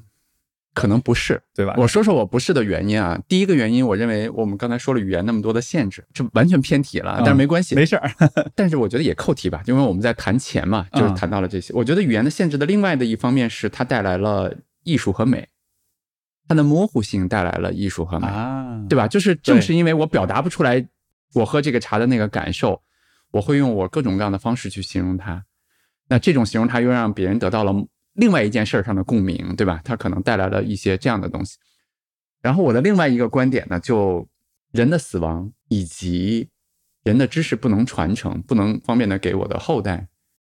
再有权势的人，再有钱的人，他最终也会消亡，他最终也会离开这个世界。我们中国有说“富不过三代”嘛，你的钱可以继承，但是你的认知没有办法继承嘛，对，它就会让新的事物、新的视角、新的想象不到的东西涌现出来。嗯，否则会怎么办呢？否则，第一人不会死。假设啊，嗯那这个钱可能源源不断的，包括社会的资源啊，就会集中到那些人身上，那些人又会获得更多的资源，对吧？等等等等，这样它会长得极大极大极大，这是一种。那另外一种呢，就是他可以把他脑海里面的那些认知，比如说那马斯克，可以把他的那些认知去无缝的传递给他想要传递的那个人。啊，这就是在某种上就实现了某种统治或者某种垄断，就就某种吧。但是你想，就是特别牛的人，比如说马斯克这样，我们觉得他离开世界非常惋惜。但是另外一方面，我们也阻止了另外一些人可能一直能够在这个世界上，对吧？就是我我觉得世界世界就是这样嘛。但是它作为一个整体的生态系统来讲，它去破坏了那些极好和极坏的情况，但是帮助我们不断涌现出来更新的一些想法、人啊等等这些东西。嗯，所以我能否说你的看问题的视角是有点偏道家那种的？你是其实是很强调说有一个像是有一种更大的自然的规律，它在影响所有事物的我不知道，关键我不知道道家是什么样。对，但是我觉得最浅薄的理解可能就是所谓道法自然，就好像是有一些大的道，有些大的原理，它是一直在工作的，而这些原理可能是大大的超越任何人对它的一种人为的想象。因为你刚才描述这个人会生会死，所以财富、知识、权利哈都会有一种转换。我觉得这个非常像是在自然界当中，在一个生态系统当中，你知道，就是就是没有哪一个物种是永远具有统治性，它一直都在流动，一直都在变化。是这样的。我我的理解，这个可能就是所谓的道，就它是这个系统本身的这种形式，它运转的方式，这就是道的所在。明白。如果是你描述这样的话，是这样。我前两天在看一本书，叫《深奥的复杂》，它是讲整个宇宙的规律的。就像你说的这样，宇宙根本不 care 人，人在宇宙 时间太短了，对吧？它从大爆炸到它背后的各种各样的东西，它背后是有非常简洁的一些规律的。我觉得我们试图去从人的角度去解释很多东西，但是你把这个东西放在更大的一些规律面前，你会发现它就是一些嗯，那些东西而已，对吧？那这么说来，我能否说，假设，比如现在有些技术是能够延缓甚至能够阻止人的死亡的，或者是有些未来的这种医疗的技术，它是能够怎么说呢，在相当大程度上去改变或者去干预人的自然属性或者生物属性的话，包括比如说基因编辑这样子的，嗯，对吧？那可能你是会相对不是那么喜欢这样的一些方向的发展的。我觉得可能也不是我不喜欢，而是说，我觉得延长寿命肯定是让每个人在这个世界上能获得更多体验的时间，这个肯定是对的。或者说，我们原来人类的平均寿命可能三十多岁，对吧？现在可能七十多岁、八十多岁，嗯，这本来就是进步嘛。我们的医疗啊，包括你说的很多的事情，其实我们都在往这方面努力，这个没有问题。我只是说，让人永生或者说知识可以传递这件事情，可能更大程度上它违背了宇宙的一些规律。嗯，对吧？就像我刚才讲的那些东西，违背的那些规律的事情，它可能它最后就不会发生。我不知道是什么原因 啊，它就可能不会朝那个方面发展。嗯你说这个宇宙里面真正有哪些东西是它能够 dominate，能够永生，能够传承，能够没有？嗯，如果这样来说，可能我对那个未来的想象，好像我跟你有比较类似的一种感受，就是我还是更倾向于相信，在人的技术跟知识跟智慧之上，可能是有些更宏大的一些机制的存在。那些机制，我虽然不知道它是什么，但是我像是有一种近乎玄学的或者宗教情绪一般的那种信任，就是我觉得那些最终是那些东西是会更，也不能说靠谱，但就好像是它像是更有决定性的那样的一个感觉。嗯而当下我们做的技术的发展，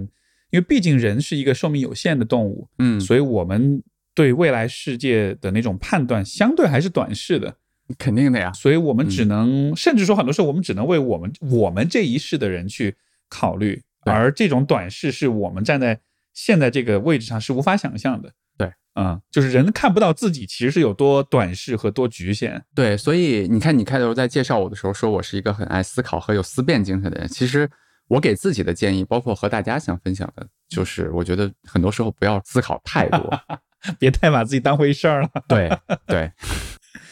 嗯，如果这么说来的话，那我觉得多少能理解，因为你今天你节目里讲到，你说你很喜欢不确定性这件事儿，所以就好像是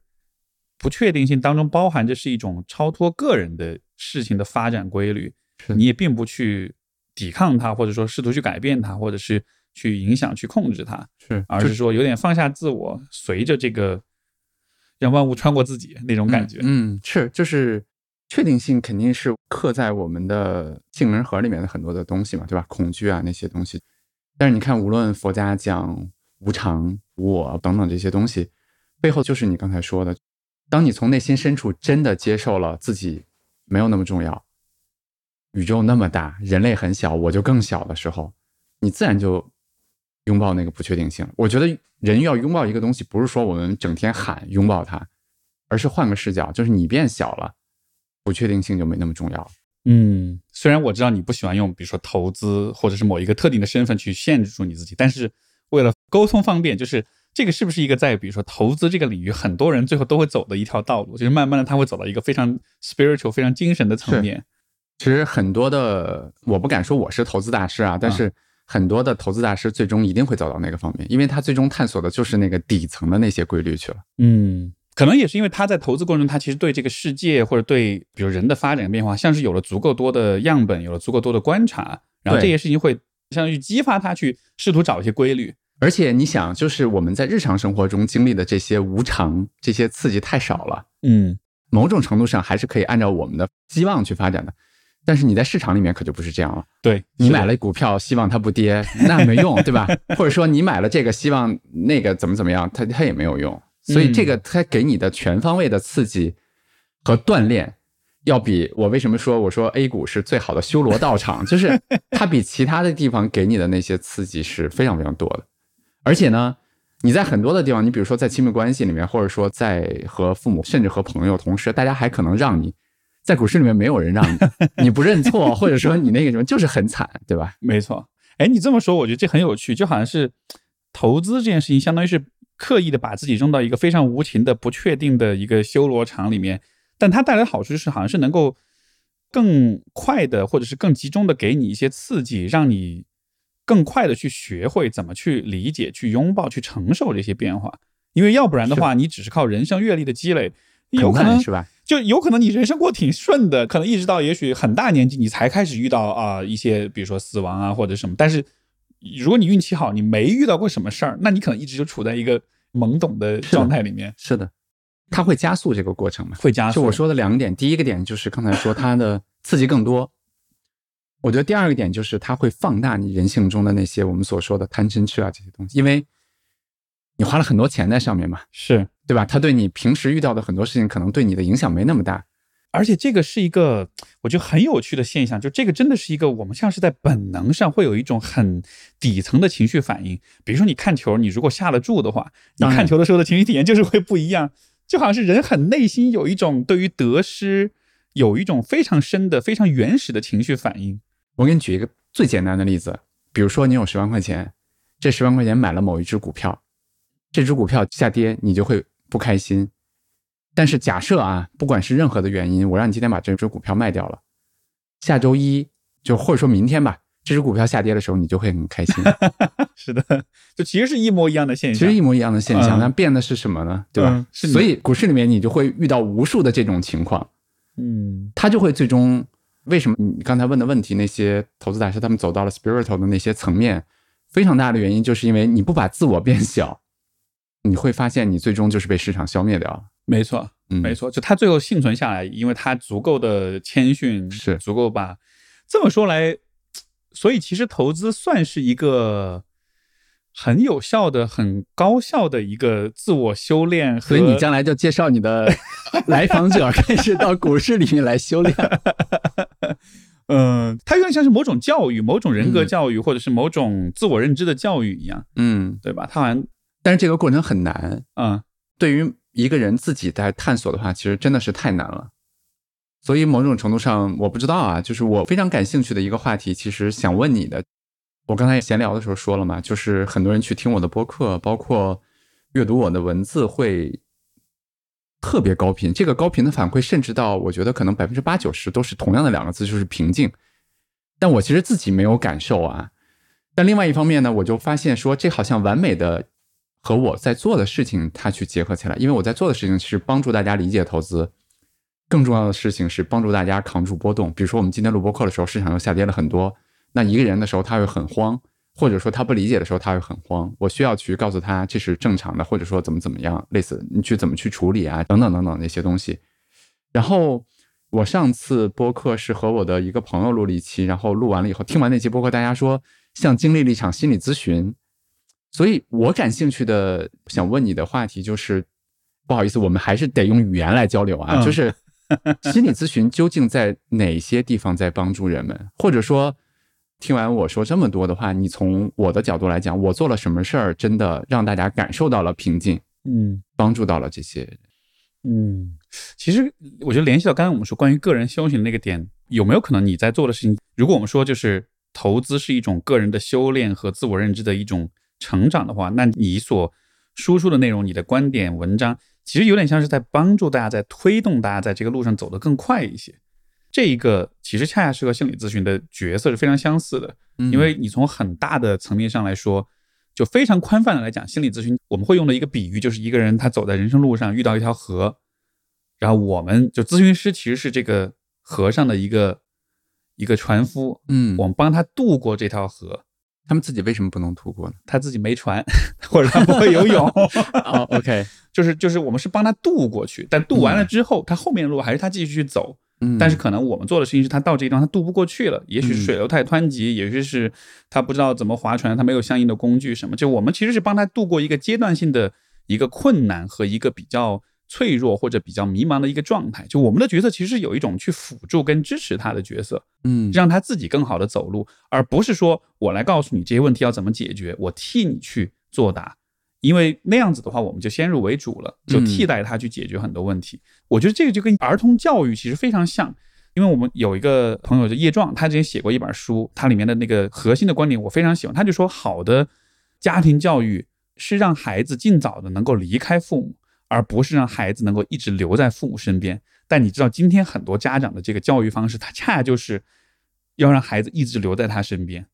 对吧？但是好的教育是让你这个人成为一个完整的人，从而你能走你自己的路去。嗯所以这个意义上，我觉得心理咨询师也是这样的，就是我们做的事儿不是说啊，我为了我自己有钱赚，我就让你一直依赖我，一直需要我，而是说我让你成长到你足够有力量跟信心，从而你可以自己走下去。嗯，所以我我不知道在，他迷茫的时候，你帮助他度过这段迷茫的时期，对吧？推动他往前继续去走。是的，是的，他的核心的信念还是说，他是相信人自身的成长跟发展的这种潜力的。我不去阻止这种潜力，我也不去改变这种潜力，而是我是去为他加油的那种感觉。嗯，帮助他达到如其所示的那个状态。哎，对对对，是是是。所以我觉得，包括其实我读你写的那个《投资第一个》这样的东西，嗯我觉得其实会有类似的感觉，嗯，就是说你不是在告诉我你应该怎么做怎么做，而更像是一种。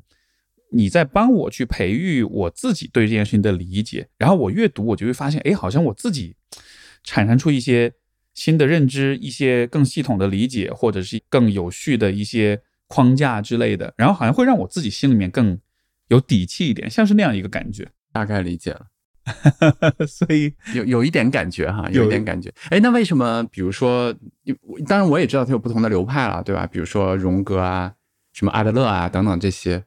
但我看很多，包括我身边的朋友去做心理咨询的这个经历，大家可能都会不约而同的会去还原自己的原生家庭啊，等等这些。就啊这些过程，也是在帮助他更好的迈出当下那一步吗？这个就 call back 你刚才说那个，嗯呃，如其所示，你不是说吗？要如其所示，你得先把之前的一些限制性的一些东西那些房子拆掉，先？拆掉。嗯我觉得其实有点类似，嗯，就是我们在可能生命早期的那么前面十几年的时间里面，那个房子搭起来呢，它其实有好处，它是保护性的。如果完全没有房子，那我们在心理上是无法生存的。嗯比如在小的时候，我们需要依赖一些幻想，依赖一些白日梦，依赖一些自以为是的认知去生存下来，因为不然的话就，我们是完全错乱的，对吧？就举个例子，比如说，很多人遇到一个状况，小的时候父母之间有矛盾，孩子就会自责，觉得是自己不乖，所以爸妈才会吵架。嗯其实你从客观上，这两个事情因果关系没有任何关联。很多时候，父母是他们自己婚姻的问题，跟孩子好不好一点关系都没有。嗯但是对于小孩来说，他有这样的信念，是因为当他看到父母在争吵，他自己很恐慌、很焦虑，他没法调节那个焦虑，所以他必须给自己一个说法，就是父母吵架是因为我不好，所以我变好一点，父母就不会吵架，我就会不会那么恐慌。所以这个认知其实带来某种掌控感，虽然这个掌控感是脱离现实的，但它确实是一个能在一定程度上安抚到你的一个一种想象。嗯，所以就是说，像这样的一些现象，我觉得它在我们成长的一个阶段，它其实是有它的功能的。我们也不会认为它是一个完全没有价值的东西，只是说当你长大了之后，你的生活到了一个新的阶段，这些想象、这些防御机制，它不再适用了。嗯，所以咨询呢，有点像是帮你去把那些过时的东西给扔掉嗯，从而你能真的进入到自己的成年人生活里面。啊，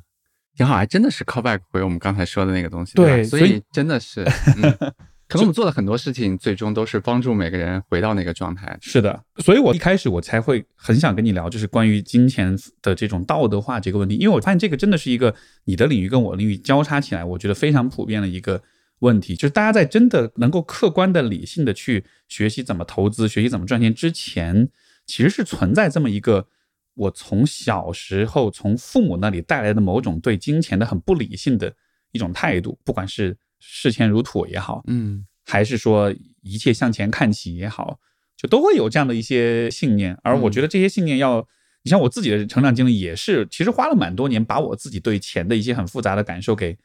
给理清楚。嗯然后，所以现在好像我看待钱也会用一个相对更就是更成年人的方式看待钱嘛。嗯对，就这个是我觉得，反正至少在我经验里面，对于很多，尤其是可能年轻朋友来说，他们这一嗯关要迈过去，其实要花很长的时间。明白。嗯我自己有一个想法，这个想法就是说，如果我跟别人去解释“如其所示”这四个字的话，就是这个世界有它运行的规律，然后在这个规律里面，比如说钱啊、经济啊，我们今天讲的投资啊，包括心理咨询啊等等这些东西，都有它各自的功用，都有它各自的方，包括我们说的开会啊，对吧？等等等等这些东西。我自己希望达到的一个状态就是说，我尽可能拆掉我的那些束缚我的东西，让我达到该有的样子，嗯对吧？就是嗯我刚才说的，就是比如说，我不去强烈的喜欢迎合某些东西，我也不去强烈的讨厌某些东西，就是这些的背后可能都代表我们离它去远了嘛，或者等等等。所以刚才是不是我的自己的那个问题我也有答案了？就是因为我自己是这样的一个人，所以我写出来的东西大家就会觉得可能比较平静，因为它可能没有那么极端化或者怎么怎么样，是不是？我觉得很有道理。就是说，因为当人们在向外界寻求某些指导和支持的时候，也有另外一类人，为了迎合比如说读者、听众的这种求知的需求，他们会表现出很强的权威性，嗯让你觉得我给你提供的就是真理，就是标准答案，你就得听我的。就这个从他们赚钱的角度可能是有好处的，但他其实在对他的受众做的事情，就是给他建立起一个新的某种限制，造一个新造了一个新房子，嗯对。然后这个新房子会带来短期的之内的一种暂时的安全感，嗯但长远来说，它其实限制人的发展。但是我觉得可能你的方式就是你就是一个 拆房子的人，嗯你只拆不修。但是我觉得人们是很需要这种只拆不修的人，不修 拆迁队。有点这么个意思。好，我我不知道啊，我觉得可能还是中国这个大环境、这个社会长大的人，我觉得真的还是限制性的东西是很多的，是的，对吧？就你相比于欧美国家，它更强调个人的这种自由，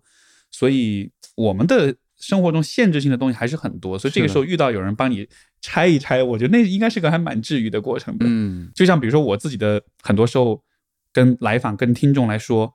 我发现他们最需要听到的一句话就是“你可以，嗯你可以这么做”。嗯你你可以跟你爸妈吵架，嗯你可以告诉别人 no，你可以表达不开心，嗯，你可以把你的愤怒，就是你给很多很多，我可以可以可以那些，限制都不存在。那些限制就不存在，就其实确实是不存在，但是好像就是还是人们是需要有人告诉他们，嗯，对吧？有人帮他们，得有拆迁队才行。哎，但是具体走出那一步还得是他自己。对，当你告诉他可以的时候，和他真的走出那一步之间怎么办呢？至少我觉得投资这件事情上有个好处，就是还是有一个收益，有一个在等待着他，所以他好像有更多一些的嗯这种动力。嗯，我觉得在个人成长上面其实也是有收益，就是走出去之后，你的亲密关系会更好，嗯你的心理健康会更好，你的人际关系会更好。嗯就它还是会被某种收益、心理的或者财务上的收益给驱动的。嗯就这不是一个完全做了没有任何帮助的事儿。包括我在想，是不是还有一件事儿，那些恐惧，可能你们有一些技术性的方式，帮他具象化也好，帮他具体化也好，对吧？帮他去拆解也好，让他发现那个没有他想的那么复杂。就像你刚才说的，把它理清楚了，对可能他走出去也就没有那么难。对，因为我觉得人，呃，我觉得有一个非常有趣的特质，就是，就人是时间性的动物嘛。我们对于自己的认识其实是非常的时间性的。这个有一个很底层的一个逻辑，就是说，因为人有抽象思维，所以我们能够想象未来，我们也能够回忆过去，所以我们在精神世界里是活在一个时间的维度上的。包括你说我这个人是谁，我这个人的故事，我的身份，它其实都是跟时间有关的。对吧？所以人是时间性的动物，而在这个意义上，很多时候心理上的问题就在于他没有在此刻，没有在当下，他的某些想法跟观念、某些情绪、某些行为是停留在过去的某个时候的，而我们在做这事，就是想办法把它拉回来。嗯就像比如说说到钱，我对钱这件事情很有心理负担，我觉得我想挣钱很羞耻，不是因为当下你挣钱很羞耻，而是过去你在某个时刻你表达出了对于金钱的渴望，然后那个时候你爸你妈说。你这人怎么这么俗气？嗯，然后你在这个问题上，你就永远的卡在过去的那个时候了。但是那个时候可能已经过去十年、二十年、三十年了，嗯你其实可以从那里面走出来。但你知道，有的时候就他他出不来，他卡在那儿了，嗯所以我们得想办法给他拽回来，拽拽到拽到当下的这个现实里来。啊，明白了，是这样的，是这样的。让我想到了这个，刚才我们聊天的这个过程，我觉得可以用八个字解释我可能相当长的一段时间里面，我想去跟大家传递我想表达的所有的东西，就是如其所示和此时此刻，此时此刻，哦，OK 对吧？啊，其实是这样的，就是当下，以及当下你最应该的那个样子。是，嗯，从我的角度，我跟你聊，我会发现，不管是关于金钱的讨论，还是关于投资，我得到了更多的一种我让我很有感觉的维度是，它是一个像未来的东西。嗯，呃，我的工作可能更多是像过去过去的东会更多一些嗯，但是我是个很好的角度。对但是你的就是在投资这个领域，好像我们更多是在想怎么去构建未来。嗯包括我也联系到说，所以这就意味着对一个人对自己进行投资，不管是财务上的投资，还是比如说身体健康、营养、社会关系各方面投资，好像这也是一种对未来的一种规划。嗯，所以就像是过去跟未来这有一个这两个方向你都得照顾，是但它的照顾的方式呢有不同，但其实也有共通之处。是的，是的，我跟你的这个对话，大约是如我之前所想象，就是我觉得你会不介意跳到一个很深的嗯话题里面去，因为有些时候我聊呢，我会觉得，哎，听众也好，或者是嘉宾也好，会不会这事儿聊得太悬了，聊得太形而上了？但是就 跟你聊，我就觉得，哎，你完全，你完全是在那个频道里面的，对，可能某种程度上的好处，或者说我觉得大家能够在我身上看到他们希望看到的样子，就是场上没有别人，就是我心目中的那些，比如说别人觉得这期节目怎么样啊，他是不是太悬了呀？他是不是在装什么什么呀，或怎么没有？是我是我没有这些声音，而且这些东西不会对我造成任何影响。之前你就是让万物穿过自己那期节目嘛，那一期特别火，当时是转发什么的。我当时听你说的时候，你不就说，你说你每次录播客之前，你其实不会有什么太细的规划，你就是很多东西就自然就流出来了。当时我听见，我觉得感觉共鸣特别特别强烈，因为我也是这种感觉，就是当我在说这些的时候，像是不是我在说，而像是某些观点跟想法通过我的脑子和我的嘴巴就流入到这个播客的场域里面来，是你过去的经历，然后当下的一些刺激，比如说这个屋的环境，包括你对面坐的那个人，然后在当下的一些灵感穿过你的身体，没错，变成声音，对吧？变成了这期播客。没错，而且就是这种对于很多问题的那种非常深的探索性的思考，我个人觉得我在生活中其实很渴望有更多这样的机会，但是在很多情况下，人们确实不倾向于去做这件事儿，嗯，要么是觉得太玄乎，要么是觉得太费脑，要么是觉得它不带来什么很现实的什么好处呀，或者什么的。你知道，所以包括做播客也会有这样的压力啊，这会不会不够娱乐、不够有趣？所以我们就聊一些稍微浅一点的东西。对，但至少今天我是很过瘾的，所以特别对。但感谢是。你看，有的时候，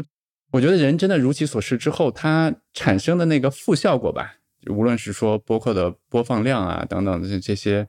它反而会出乎你的预料，对吧？从另外一方面证明了，其实人真的是一个预测能力非常差的动物。没错，但是人可以控制的是什么呢？是可以控制你自己用什么样的状态参与你的活动里面去。对没错，没错，你看，我记得我和后王录播客，我自己录完了，我就知道那个标题就叫一个哦，就是大家会觉得我在群里面我说这个播客的名字是谁，大家还不知道在说什么，就甚至不觉得这是一期播客的名字。包括让万物穿过自己那一期，我觉得也是一样，我没有办法预测说那期播客会非常好，或者怎么怎么样，或者说我录了一塌糊涂，因为我没有提纲，我在那说四十分钟，对吧？然后会什么样？但是你唯一能控制的就是你当下的那个如其所示那个状态，对吧？对，就像我们今天录播课一样，我也不知道为什么我们就聊到那些地方，但是我觉得很好，它是我当下的最近的以及相当长一段时间里面思考的一个总结，嗯，啊我觉得就很好了。至于有没有人听，对大家有没有启发，我觉得那个不重要。但如果我们在一个很好的状态，那些事情会产生的。是这么说来，好像除了投资以外，似乎录播课也是一个很好的个人修炼的过程哈我。觉得所有事儿都是啊，对吧？对，嗯，就是你录了这些，你以为录得很好，你的听众不一定有那样的反应，或者你认为不好的东西，你的听众会告诉你这很有价值，就好像你看，就刚才你说的那个，就是某种打引号的偏了，嗯就是他没有如其所示。是他你的那些期待、你的那些恐惧、你的那些迎合、你的那些抵抗，某种程度上让当下的你和那个最好的你的那个样子就偏开了，对吧？是的。如果总结下，我觉得汇聚成一句话，就是别太把自己当回事儿，对吧？因为你并不我们不能去追求那个如其所示这四个字，对吧？但是我们能做的就是真的是你自己变小了，嗯在更大的一个环境里面，你就 fit 到里面去了。是是嗯，你说这个，我可以联系到一个，我觉得也是在心理咨询里面很有趣的一个现象，就是比如说很多人会，尤其就是在涉及到关于创伤的工作的时候，因为你有过心理上的创伤的话，你会对自己的创伤的感受、痛苦，包括那个创伤性事件，你会把自己放在这个事件的中央，你会觉得这一切都是跟你有关，这些都是冲着你来的。这样的好处当然是它会让你更有掌控感。然后更能够看见你自己。这个在创伤工作的前期其实是很重要的，因为怕就怕你明明受了创伤你不承认，或者你忽视你自己，那就是更大的问题。所以一开始我们是要聚焦你、你的感受、你的痛苦，把这个伤口放大，把它打开，去看一看是怎么回事。但是长期来说，后面的工作更多的是其实是要缩小你自己，是的，对，会慢慢让你看到说这一切的发生不是因为你而引起的，这一切的发生有可能就是运气不好。也有可能是别的人，他们有一些潜在的意图你不了解。我特别赞同，就是我们追到那个细节里面，并不是为了那个细节，是，而是让我们通过追这个细节的过程，让我们看到更大的东西。没错，别人有可能根本不是那样子的，或者说你当时怎么怎么样，对吧？让我们碰到将来更多更多的事情的时候，不会再产生新的那些创伤。是因为人在压力之下会有那种管道视野，会把注意力全部聚焦在那个。你最害怕、你最讨厌或者你最不舒服的那个点上，是。但其实你把视野放大了之后，发现哦，这个世界有很大，对，是万物之间的联系是很丰富的。我只是其中的一个小小的节点而已。但你刚才给我启发，就是我们放大那个过程的一个前提，可能是某种程度上，我们聚焦到一个足够小的点里面去把它搞清楚了，嗯，或者说让那个点让我们看清了一些更大的东西，对吧？我就是能够先照顾好自己，让自己放松下来。对，因为人在压力的状态之下，你就是会盯着你最害怕的东西，嗯，对吧？如果你一直让自己处在一个很紧绷的状态之下，这个时候你说别人告诉你要拓宽你的视野，你是不会听的。嗯，就像你不小心把脚趾头踢在那个桌角上了，哇，就痛痛痛痛痛。如果就一直痛下去的话，这个时候别人告诉你要看开一点，你会说你懂什么？是是的，是的，是这样。嗯，好呗，那咱们就聊到这里。好。那最后就还是跟大家介绍梦岩老师的播客《无人知晓》，然后有知有行这个 app，这个没事，这些都不用介绍，这我们如其所示，有缘人自己会找到的。我反正现在我自己有是有在上面投资的，所以呃，不过这个最后我说一点，就是很良心的安利哈，我是觉得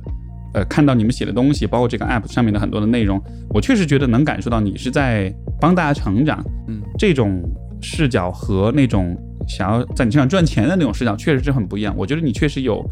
身体力行的做到你所宣扬的这种观念，可能也是因为这个原因，大家才会感觉在你这里得到一种心理按摩。因为你是你是坦诚的，你是知行合一的，然后这样的一种对待，这样一种坦诚，我觉得在今天这个世界里面是非常的稀缺的，以及你又是在很大方的去关注钱这个问题，我觉得也是在帮助人们更。坦诚的直面自己和金钱的关系，因为在